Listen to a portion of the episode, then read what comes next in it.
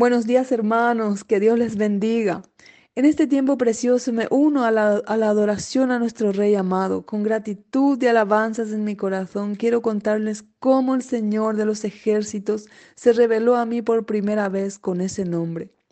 Para un mejor entendimiento iré unos años atrás, en donde yo era una persona muy rebelde, terca y egocéntrica.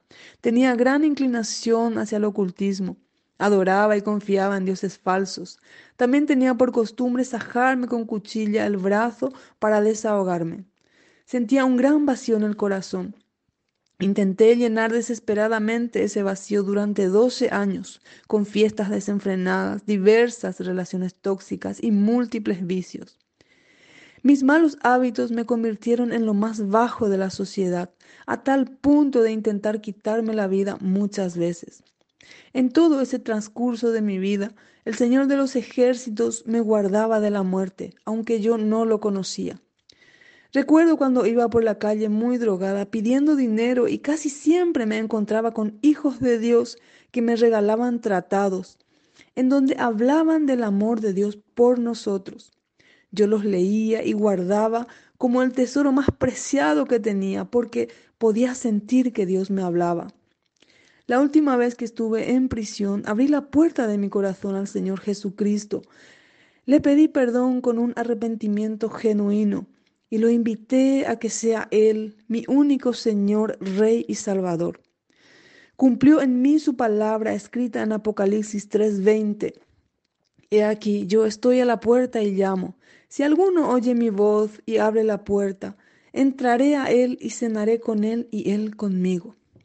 Desde que el Señor Jesucristo está en mí, nunca más he vuelto a ser la misma.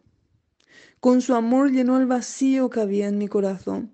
Él trajo orden donde solo había caos. Sanó mis emociones. Me dio identidad en Él, libertad, paz, gozo. Todo lo hizo nuevo en mi vida. El Señor hacía milagros por doquier me dieron libertad sustitutiva antes de tiempo, luego libertad condicional por dos años. Tenía prohibido salir del país. Tres meses después de haber terminado todo mi proceso judicial, el Señor proveyó un pasaporte, un billete, un billete y un destino diferente para mí. Era sorprendente. Luego, a los tres meses de estar viviendo en Suiza, el Señor me llamó a España a través de una tía paterna, pero yo no lo entendí y empezaba a entristecerme.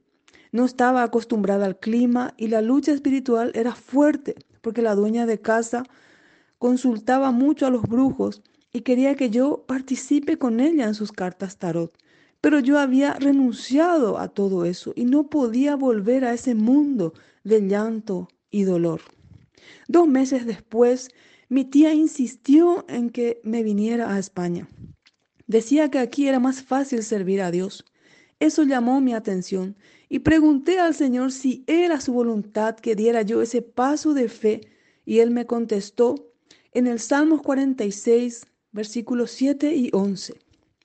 Doy gracias a Dios por la hermana Astrid, una suiza que hablaba español y me traducía lo que Dios estaba hablando a su pueblo.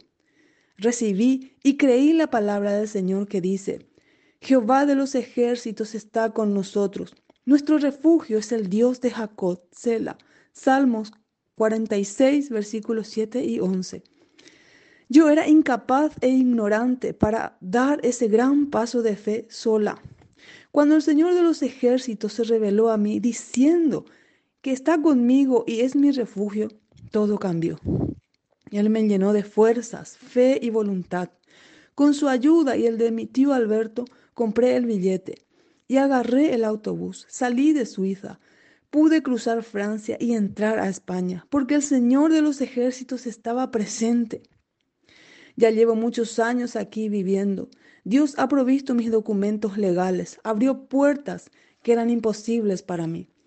Cuando viene el enemigo como un león rugiente o algún gigante espiritual quiere atacar como Goliat a David, su Espíritu Santo me recuerda otra vez que el Señor de los ejércitos está presente y con Él en nuestras vidas siempre obtendremos la victoria en cada batalla que enfrentemos. Hoy vivo para adorarle, aprendiendo a amarle más y servirle hasta el final. alabanzas a nuestro Rey. Querido amigo, amiga, que oyes este testimonio, debes saber que Jesús te ama con amor eterno. Si abres tu corazón y le entregas tu vida a Él, todo cambiará para bien.